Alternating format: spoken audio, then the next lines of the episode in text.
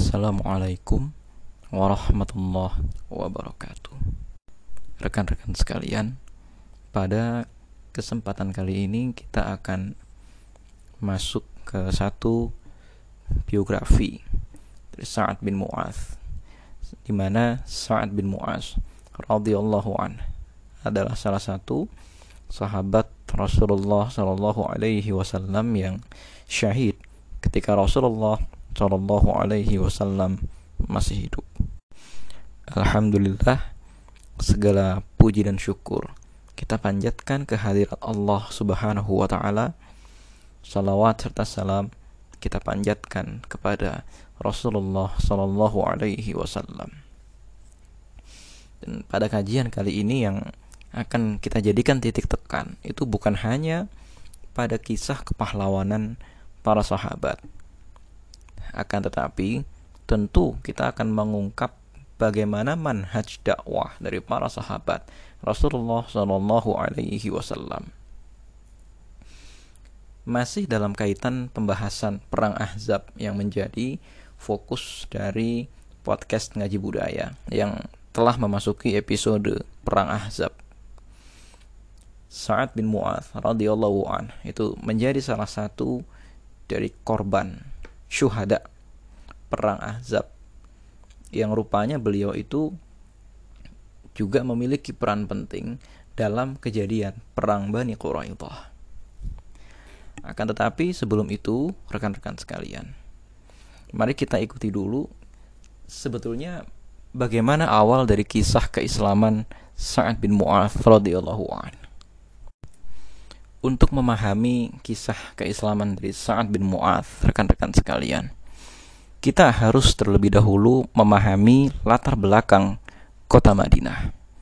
Karena Sa'ad bin Mu'adz ini adalah salah satu dari pemimpin kota Madinah. Beliau memimpin salah satu bani yang cukup besar yang terutama bani ini nanti berperan cukup penting dalam perang Badar dan juga perang Uhud. Di perang Uhud, Bani dari Sa'ad bin Mu'az, yaitu Bani Abdul Ashhal, itu nanti gugur sejumlah kira-kira 12 orang. Sedangkan di perang Badar ikut serta di antara mereka tiga orang dari Bani Abdul Ashhal. Kita tahu kota Madinah itu cukup mengalami perubahan drastis pada saat perang Buat. Itu sebabnya kitab-kitab sirah nabawiyah selalu membahas keislaman kota Madinah, hijrahnya Rasulullah Shallallahu Alaihi Wasallam, bayat Aqabah. Sebelumnya pasti akan disambung dengan pembahasan perang Buat. Kenapa? Karena memang rekan-rekan sekalian ada satu generasi tua yang generasi tua ini eh, hilang atau generasi tua ini mengalami benturan luar biasa akibat perang Buat dan generasi muda di tengah-tengah mereka menyaksikan itu semua dan menganggap ideologi lama, tatanan lama atau sistem politik yang lama yang berlangsung di kota Madinah sudah tidak bisa lagi menunjang masa depan mereka generasi muda. Kalau kita lihat hadis tentang masuk Islamnya Sa'ad bin Mu'adz. Sa'ad bin Mu'adz itu ternyata masih kerabat dari As'ad bin Zurarah. Dan masuk Islam ya Sa'ad bin Mu'adz itu dimulai dari ketika As'ad bin Zurarah membawa Mus'ab bin Umair radhiyallahu anhuma ke Madinah dan Sa'ad bin Mu'adz itu melihat bahwa kegiatan dakwah yang dijalankan oleh Mus'ab bin Umair mulai menimbulkan masalah berupa apa? Terbelahnya secara keyakinan keagamaan orang-orang di kota Madinah. Tapi sebelumnya, rekan-rekan sekalian, dampak dari perang Buats itu ya, tentu akan mengakibatkan saat itu kota Madinah merindukan tatanan lama. Kalau kita urut ke belakang, kenapa As'ad bin Surarah ya, sebagai orang yang sukses menjaga menyelundupkan Islam ke kota Madinah bisa masuk Islam. Awalnya ketika musim haji pada tahun kira-kira ke-11 atau ke-12 kenabian. As'ad bin Zurarah itu punya sahabat Sahabatnya ini rupanya salah satu di antara tujuh setan Quraisy, yaitu Utbah bin Rabi'ah, pemimpin Bani Abdu Manaf dari kota Mekah. Nah, As'ad bin Zurarah adalah seorang pemimpin besar kota Madinah. Begitu juga dengan Rabi'ah, begitu juga dengan Utbah bin Rabi'ah. Maka ketika musim haji, As'ad bin Zurarah itu mampir eh, ke rumah Utbah bin Rabi'ah dan di sana berlangsung percakapan kurang lebih uh, As'ad bin Zurarah pada saat itu ingin mencari bala bantuan dari kota Mekah untuk bisa memenangkan perang. Jadi pada saat itu di kota Madinah ini sedang berlangsung perang Buas dan tentu normalnya sebuah peperangan tidak berlangsung hanya sekali. Jadi jangan kita samakan dengan perang yang ada di film-film. Sekali benturan selesai, tidak. Tapi karena ini perang saudara, maka yang terjadi ya berlarut-larut seperti yang ada di Suriah atau seperti yang ada dulu di Ambon atau seperti yang sekarang ada di Papua. Jadi perang ini berlarut-larut berlangsung selama beberapa tahun dan kedatangan As'ad bin Zurarah untuk mencari bala bantuan untuk memenangkan perang saudara itu. Nah, eh, rekan-rekan sekalian, ternyata Utbah bin Rabi'ah ya, itu mengatakan begini. Kota Mekah saat ini tidak bisa membantu kalian karena sebagian besar dari penduduk kota Mekah pada saat itu itu sedang mengalami masalah berupa apa? Generasi muda dari kota Mekah itu semuanya sebagian besar memeluk Islam. Ya, Utbah mengatakan, pokoknya nanti kamu kalau tawaf itu jangan mendekati seseorang yang karismatik yang biasanya dia itu duduk di bawah Ka'bah dan kemudian menyebarkan agamanya karena agama itu berasal dari setan. Dia itu penyihir, dia itu penyair. Nanti kalau kamu e, ketemu dengan dia, kamu akan terpengaruh. Nah, kisah ini tercantum dalam Tabaqat Al-Kubra karangan Ibnu Sa'ad. Himpunan dari Ibnu Sa'ad. Nggak tepat kalau kita katakan karangan, kita katakan sebagai himpunan. Nah kemudian ketika As'ad bin Zurarah sebagai orang yang intelek gitu ya mengikuti saran dari Utbah bin Rabi'ah. Nah Utbah itu memberikan saran sumpahkan telingamu dengan kapas, kau jangan mendengarkan omongan dukun itu, karena kamu sekali dengar kata-katanya, pasti akan tertarik dengan dia. Nah kemudian ketika As'ad bin Zurarah itu e, bertawaf gitu ya di sekeliling Ka'bah, maka As'ad bin Zurarah tertarik dengan seseorang yang sedang dikerumuni oleh beberapa orang. Nah saat itu ya ternyata rekan-rekan sekalian As'ad bin Zurarah lama kelamaan berpikir kalau memang ajaran dari orang yang mengaku nabi ini salah toh dengan akal sehat kita akan menolak.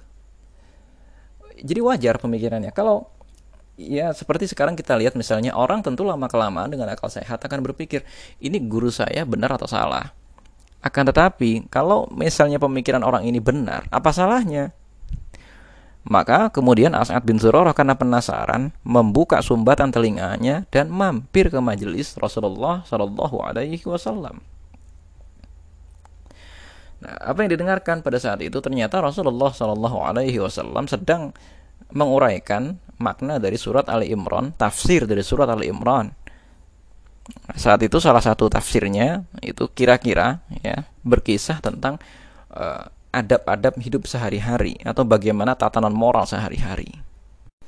Nah, maksud saya surat Al-An'am, jadi bukan surat Ali Imran. Tepatnya surat Al-An'am ayat 151 sampai dengan kira-kira ya teman-teman sekalian ini ayat 160. Isinya apa? Isinya kira-kira ajaran-ajaran kebaikan.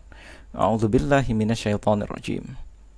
Qul ta'alu atslu ma harrama harrama rabbukum alaikum alla tusyriku bih alla tusyriku bihi syai'a wa bil walidaini ihsana wa la taqtulu auladakum min imlaq. Nahnu narzuqukum wa iyyahum. Dan seterusnya. Katakanlah wahai Muhammad mari aku bacakan apa yang diharamkan Tuhan kepadamu. Nah jadi uh, As'ad bin Zurarah ini awalnya disentuh dengan apa sih yang nggak boleh dalam ajaran agama Islam. Satu, ya ternyata wala uh, satu Allah tusyriku bih jangan menyekutukannya dengan apa pun syai'a ya Allah tusyriku bihi syai'a nah, berbuat baik kepada ibu bapak jangan membunuh anak-anakmu karena miskin karena kamilah yang akan memberi rezekimu kepada mereka dan kepada mereka dan janganlah kamu mendekati perbuatan yang keji baik yang terlihat ataupun yang tersembunyi dan jangan kamu membunuh orang yang diharamkan Allah kecuali dengan alasan yang benar. Dan seterusnya. Ayat-ayat ini nanti cerita tentang berbagai macam ajaran-ajaran kebaikan. Nah, rekan-rekan sekalian, Di sini As'ad bin Zurarah tentu saja tertarik dan kemudian jelas setelah itu masuk Islam. Maka rekan-rekan sekalian tidak heran ya setahun berikutnya As'ad bin Zurarah itu kembali lagi kepada Rasulullah Shallallahu Alaihi Wasallam bersama dengan 12 orang kaum Ansor dan melangsungkan bayat Aqabah. Lalu bersama mereka Rasulullah Shallallahu Alaihi Wasallam mengirim Mus'ab bin Umair. Nah dari sinilah dasar dari keislaman Sa'ad bin Mu'az. Jadi As'ad bin Zurarah itu masuk Islam karena memang kenyataannya beliau melihat radhiyallahu an bahwa ajaran Islam itu mengajak kepada kebaikan. Nah, ajaran Islam itu mengajak kepada hal yang membuat tampaknya nanti kota Madinah akan mendapatkan tatanan yang baru. Akan tetapi kemudian rekan-rekan sekalian, setelah As'ad bin Zurarah pada saat itu masuk Islam, ternyata berlangsunglah perang besar. Nah, perang itulah yang disebut sebagai perang Bu'at. Jadi nggak terlalu lama setelah As'ad bin Zurarah ini masuk Islam. Berlangsunglah perang besar dan kemudian ternyata ayah dari Usaid bin Hudair, yaitu Hudair, tewas di sana dalam keadaan musyrik. Dan begitu juga ada beberapa orang Ansor yang sudah masuk Islam. Saat itu tewas di medan perang. Nah, rekan-rekan sekalian.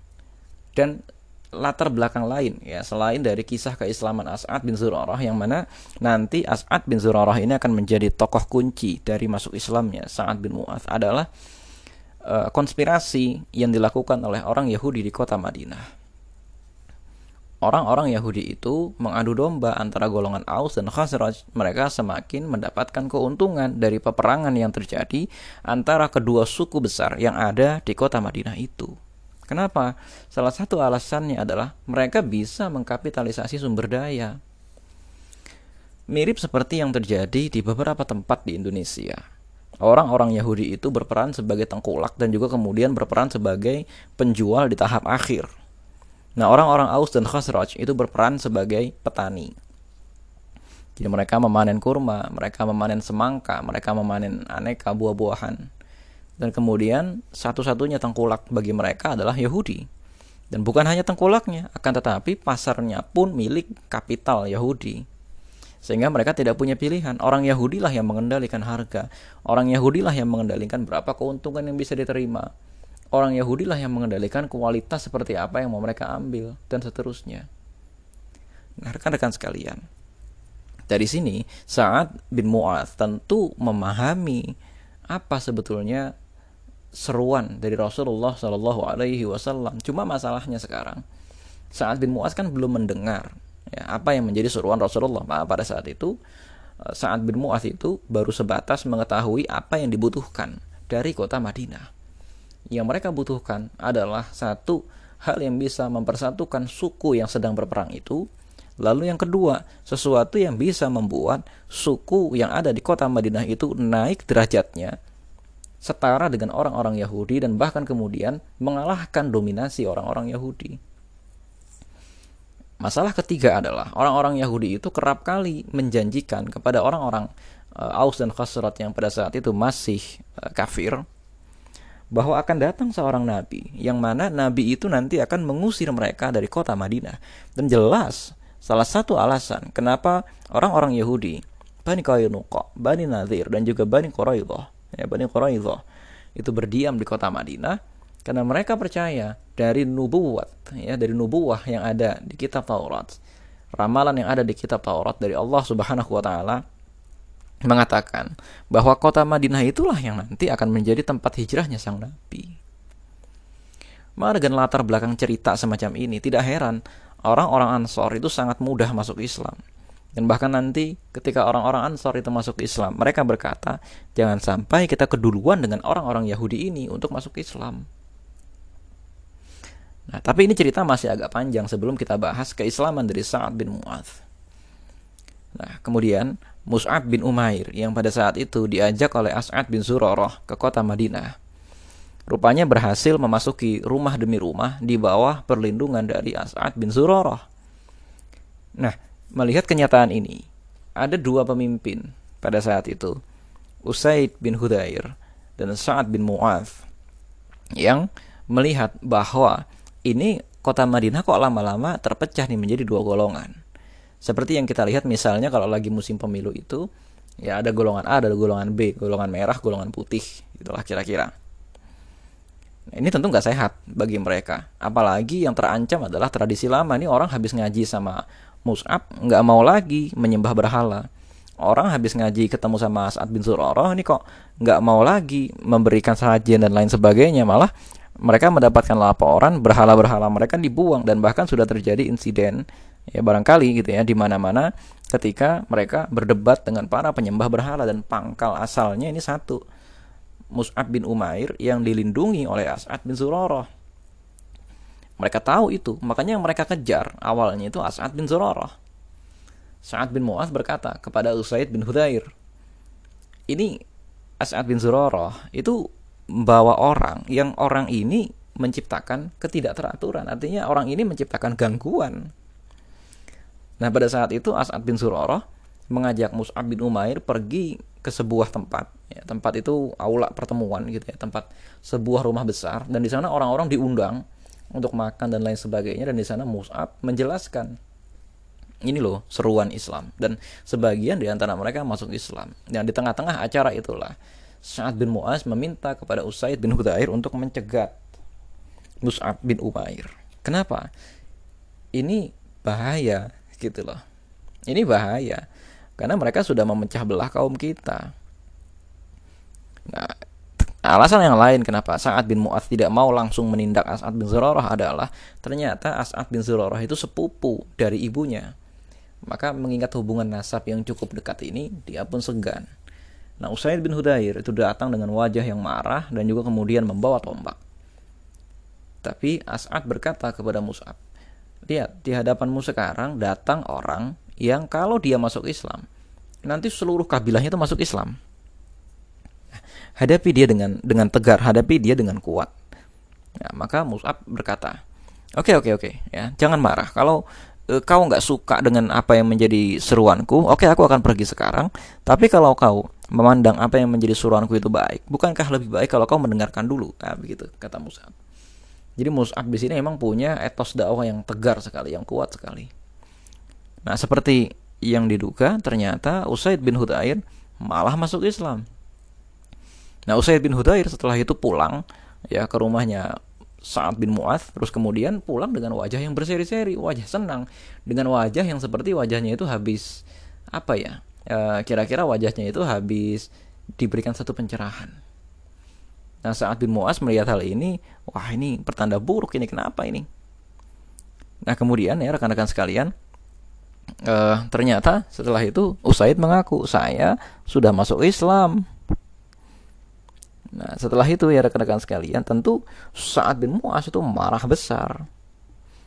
Nah, kemudian ya rekan-rekan sekalian, uh, Sa'ad bin Mu'az itu mendatangi uh, Mus'ab bin Umair. Dan setelah Sa'ad bin Mu'az mendatangi Mus'ab bin Umair, tentu Mus'ab bin Umair membacakan Al-Quran, menawarkan Islam kepada Sa'ad sebagaimana yang dia lakukan kepada Usaid bin Hudair.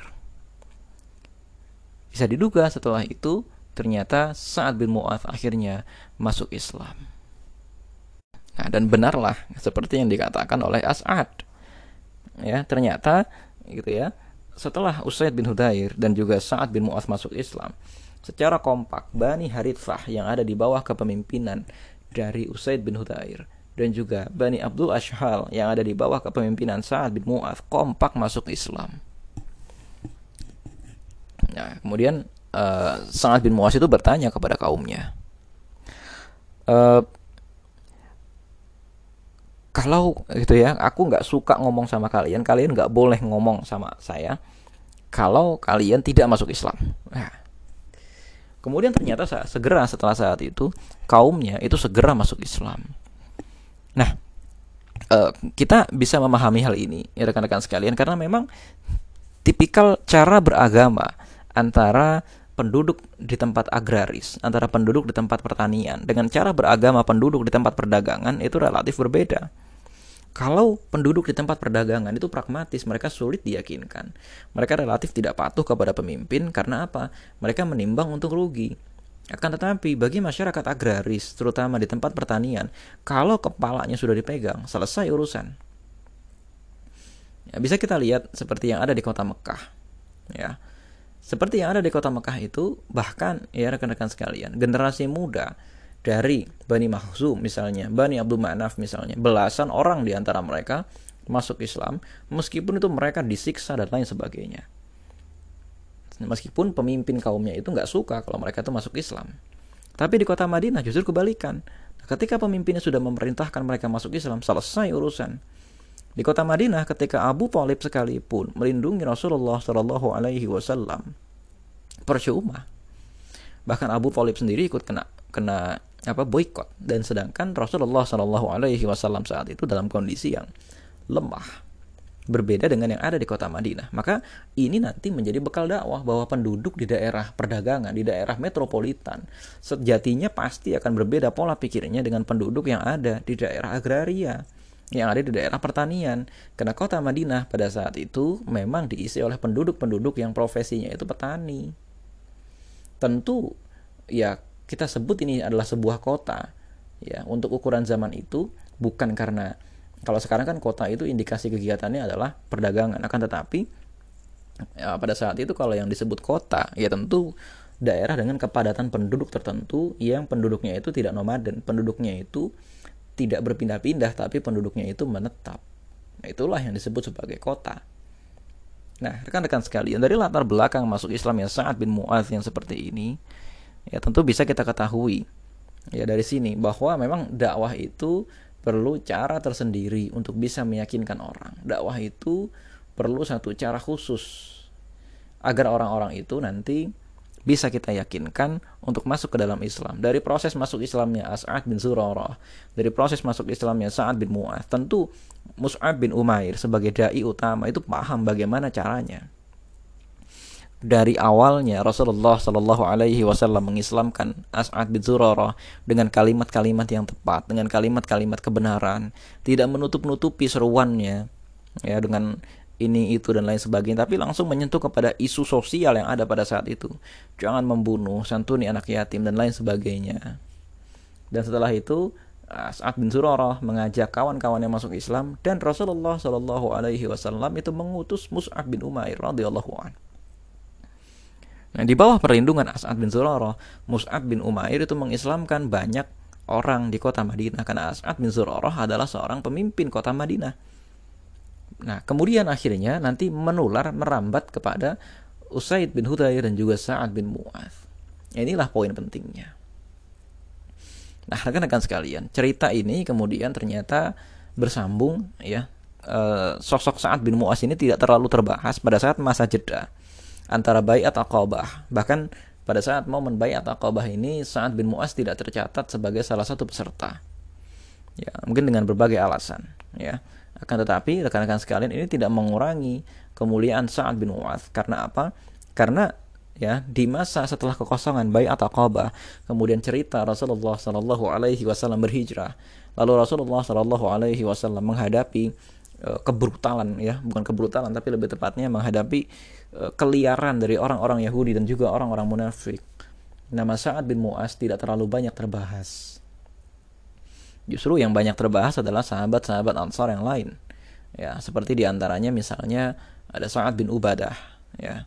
Kemudian terbahas juga sahabat-sahabat Ansar yang lain seperti Ka'ab bin Malik, Abdullah bin Rawahah dan lain sebagainya.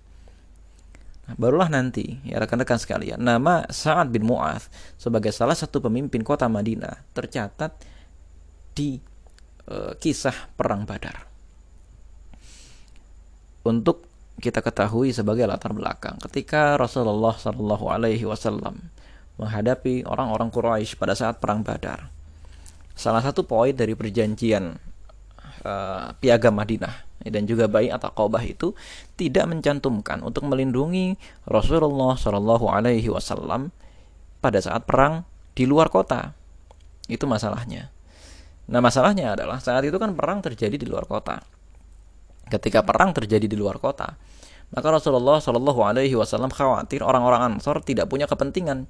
Karena jelas pada saat itu orang-orang Quraisy hanya mengincar orang-orang muhajirin. Nggak punya masalah orang-orang Quraisy itu dengan kota Madinah itu nggak punya. Bahkan relatif orang-orang Quraisy itu punya hubungan persahabatan sebetulnya dengan mereka di masa jahiliyah. Terbukti misalnya As'ad bin Surarah itu malah ke apa punya sahabat namanya Utbah bin Rabi'ah yang pada saat itu Utbah bin Rabi'ah juga ada di pasukan perang Badar. Akan tetapi harus kita ketahui di masa jeda ya antara kira-kira masuk Islamnya As'ad bin Zurarah dengan Bai'at Aqabah. As'ad bin Zurarah itu sudah meninggal duluan. Kapan persis meninggalnya kita tidak mengetahui. Yang jelas sebelum perang Badar, As'ad bin Zurarah itu meninggal karena penyakit paru-paru pada saat itu. Dan ini menjadi bahan lecehan dari orang-orang Yahudi. Waduh, Rasulullah Muhammad itu nggak mampu menyelamatkan sahabat dari kematian. Tapi isu ini sudah berlalu, gitu ya, sehingga Rasulullah Shallallahu Alaihi Wasallam juga tidak terlalu ambil pusing dengan itu. Nah, e, kemudian kita kembali kepada masalah perang Badar ini. Nah, Rasulullah Shallallahu Alaihi Wasallam ingin meminta pendapat. Ini musuh datang, sementara saat itu Sariyah Rasulullah Shallallahu Alaihi Wasallam itu berangkat bukan untuk peperangan, tapi mencegat kafilah dagang. Ini pasukan pemburu, ya ini pasukan pasukan perintis ini bukan bukan pas, bukan pasukan perang, bukan pasukan yang disiapkan untuk menghadapi perang terbuka. Dalam artian mereka tidak membawa logistik, mereka tidak membawa kuda, mereka tidak membawa apa yang bisa mereka siapkan untuk menghadapi perang yang betul-betul besar. Jumlah mereka sekitar 314 dan mereka hanya mempersiapkan diri untuk menghadapi uh, pasukan atau menghadapi pengawalan dagang biasa. Ini pasukan penyergap, bukan pasukan penyerang. Tapi ternyata yang datang menghadang mereka adalah seribu orang pasukan bersenjata lengkap yang jelas pasukan ini untuk keperluan penyerangan. Maka Rasulullah Shallallahu Alaihi Wasallam meminta pendapat kaum Ansar. Nah di sini bangkitlah Sa'ad bin Mu'adz. Nah inilah kemudian muncul heroisme ya dari Sa'ad bin. Oh ya Rasulullah Shallallahu Alaihi Wasallam itu kata Mu'adz. Ya. Kalau misalnya, gitu ya, kalau misalnya uh, engkau lewat ke sebuah tempat, gitu ya, kami pasti akan lewat situ. Kami telah beriman kepadamu, membenarkanmu, dan bersaksi bahwa apa yang kau bawa adalah benar. Kami telah berjanji dan bersumpah untuk mendengar dan taat kepadamu, wahai Rasulullah. Demi zat yang mengutusmu dengan membawa kebenaran. Jika engkau menyuruh kami menyelam, dan kemudian kami, engkau menyelaminya, kami pasti akan menyelaminya bersamamu. Dan pasti kau akan lihat nggak ada seorang di antara kita yang nggak ikut menyelam bersamamu. Nah, berangkatlah ke medan perang, maka kami akan mengikutimu ke medan perang. Nah, melihat hal ini, mendengar hal ini, Rasulullah Shallallahu Alaihi Wasallam itu senang. Ya, berangkatlah dan bergembiralah kalian, kata Rasulullah Shallallahu Alaihi Wasallam. Allah Subhanahu Wa Taala telah menjanjikan uh, atau Allah Subhanahu wa taala telah memperlihatkan tempat kematian pasukan yang ada di depan kita. Ini salah satu mukjizat Rasulullah. Jadi setelah perkataan yang seperti itu, seakan-akan Rasulullah Shallallahu Alaihi Wasallam ini diberikan mukjizat, bukan seakan-akan ya memang diberikan mukjizat, seakan-akan bisa melihat di mana e, tempat orang-orang itu akan terbunuh. Di sini tempat matinya Utbah nanti. Di sini tempat matinya Abu Jahal. Di sini nanti tempat matinya Umayyah bin Khalaf. Di sini tempat matinya siapa siapa siapa dan seterusnya. Dan kita tahu terjadilah peperangan ya dan berkat heroisme deklarasi dari saat bin Mu'ad ini Rasulullah Shallallahu Alaihi Wasallam mengalami kemenangan. Meskipun memang di medan perang kita tahu banyak sekali faktor yang bermain selain di antaranya memang pertolongan Allah Subhanahu wa taala akan tetapi rekan-rekan sekalian dukungan moral ya deklarasi ini tentu menjadi penguatan tersendiri karena saat itu bisa saja saat bin Mu'az itu pulang.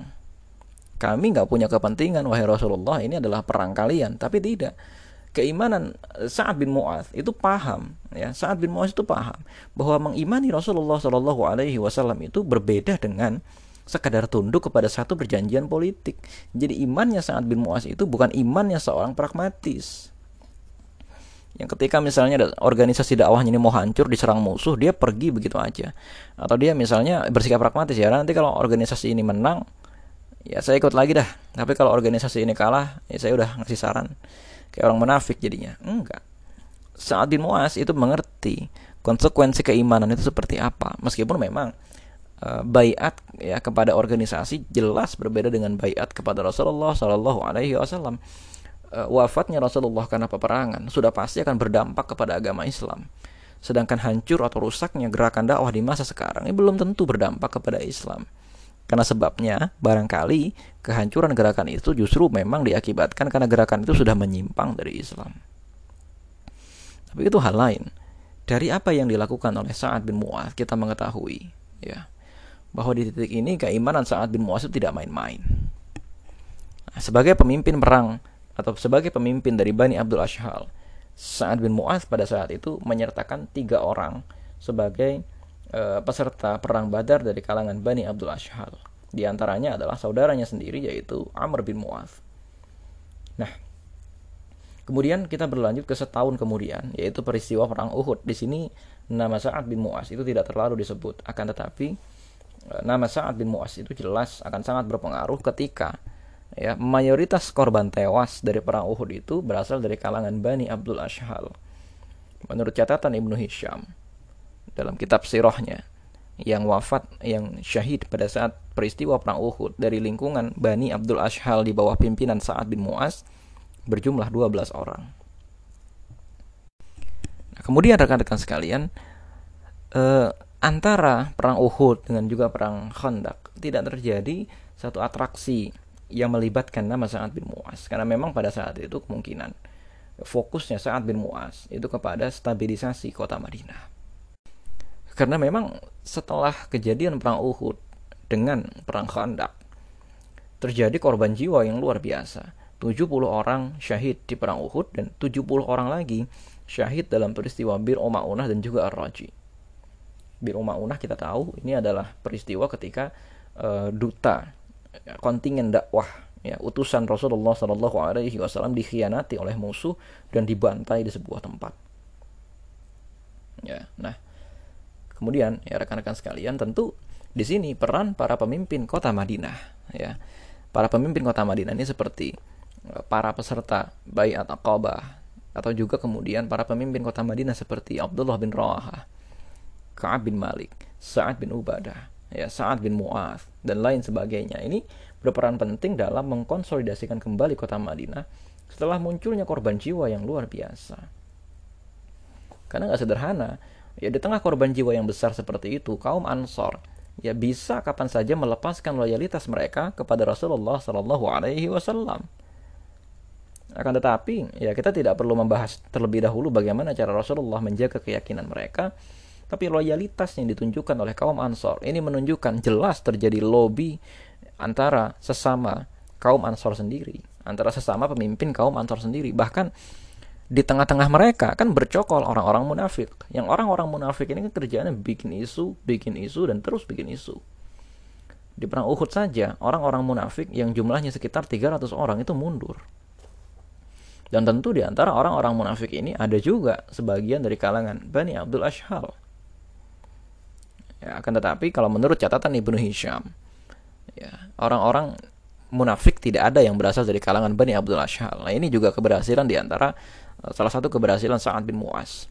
Akan tetapi, tentu Bani Abdul Ashal akan sedikit banyak terpengaruh dengan tindakan dari orang-orang munafik ini. Hanya saja Sa'ad bin Mu'az tampaknya di sini berhasil mengkonsolidasikan soliditas kota Madinah bersama dengan pemimpin-pemimpin kota Madinah yang lain sehingga loyalitas mereka kepada Rasulullah Shallallahu Alaihi Wasallam tetap terjaga. Nah, eh, rekan-rekan sekalian, setelah itu kita tahu peristiwa itu beranjak ya kepada perang yang akan mengakibatkan Sa'ad bin Mu'az syahid di jalan Allah Subhanahu wa taala. Perang Ahzab. Nah, pada saat terjadi peristiwa perang Ahzab pada saat itu di kota Madinah sedang terjadi krisis pangan. Paceklik. Karena apa? Biasa ini di akhir musim di akhir musim. Ya, di akhir musim sehingga uh, ini kan setelah Ramadan gitu ya. Kejadiannya bulan Syawal kalau tidak salah. Ya, sehingga kemudian dengan itu persediaan makanan di kota Madinah itu menipis. Di tengah persediaan makanan yang menipis ini, datanglah serbuan 10.000 pasukan dan kapan saja orang-orang Ansor itu kan bisa berkhianat. Akan tetapi inilah kepahlawanan Sa'ad bin Mu'az yang menyebabkan tentu saja bersama dengan pemimpin-pemimpin kota Madinah yang lain, Sa'ad bin Mu'az memastikan loyalitas kaum Ansor.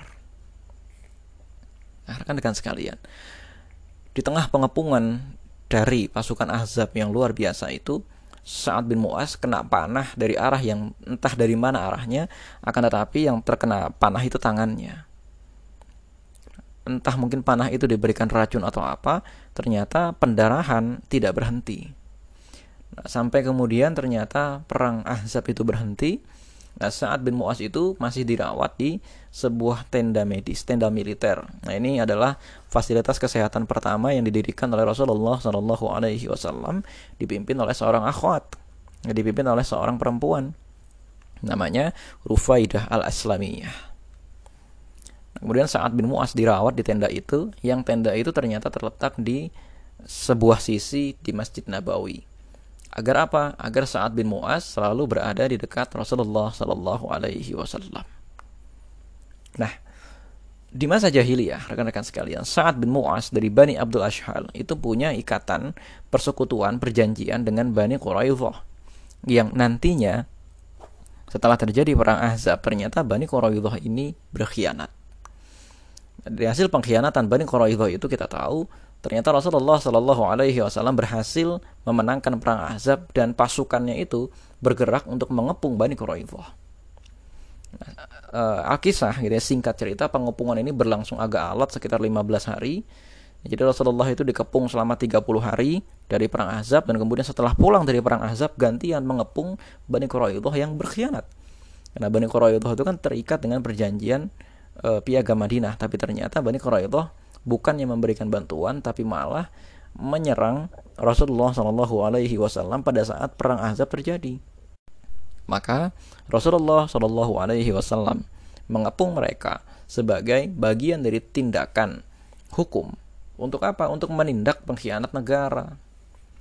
Nah, di sinilah kemudian orang-orang Yahudi Bani Quraidah ya meminta kepada Rasulullah Shallallahu Alaihi Wasallam untuk menyerah. Ya, jadi mereka ini mau menyerah, tapi menjadikan Sa'ad bin Mu'adz, sahabat mereka dari masa jahiliyah, sebagai salah satu pemimpin kota Madinah jadi konteksnya ini bukan sahabat tapi sekutu gitu ya.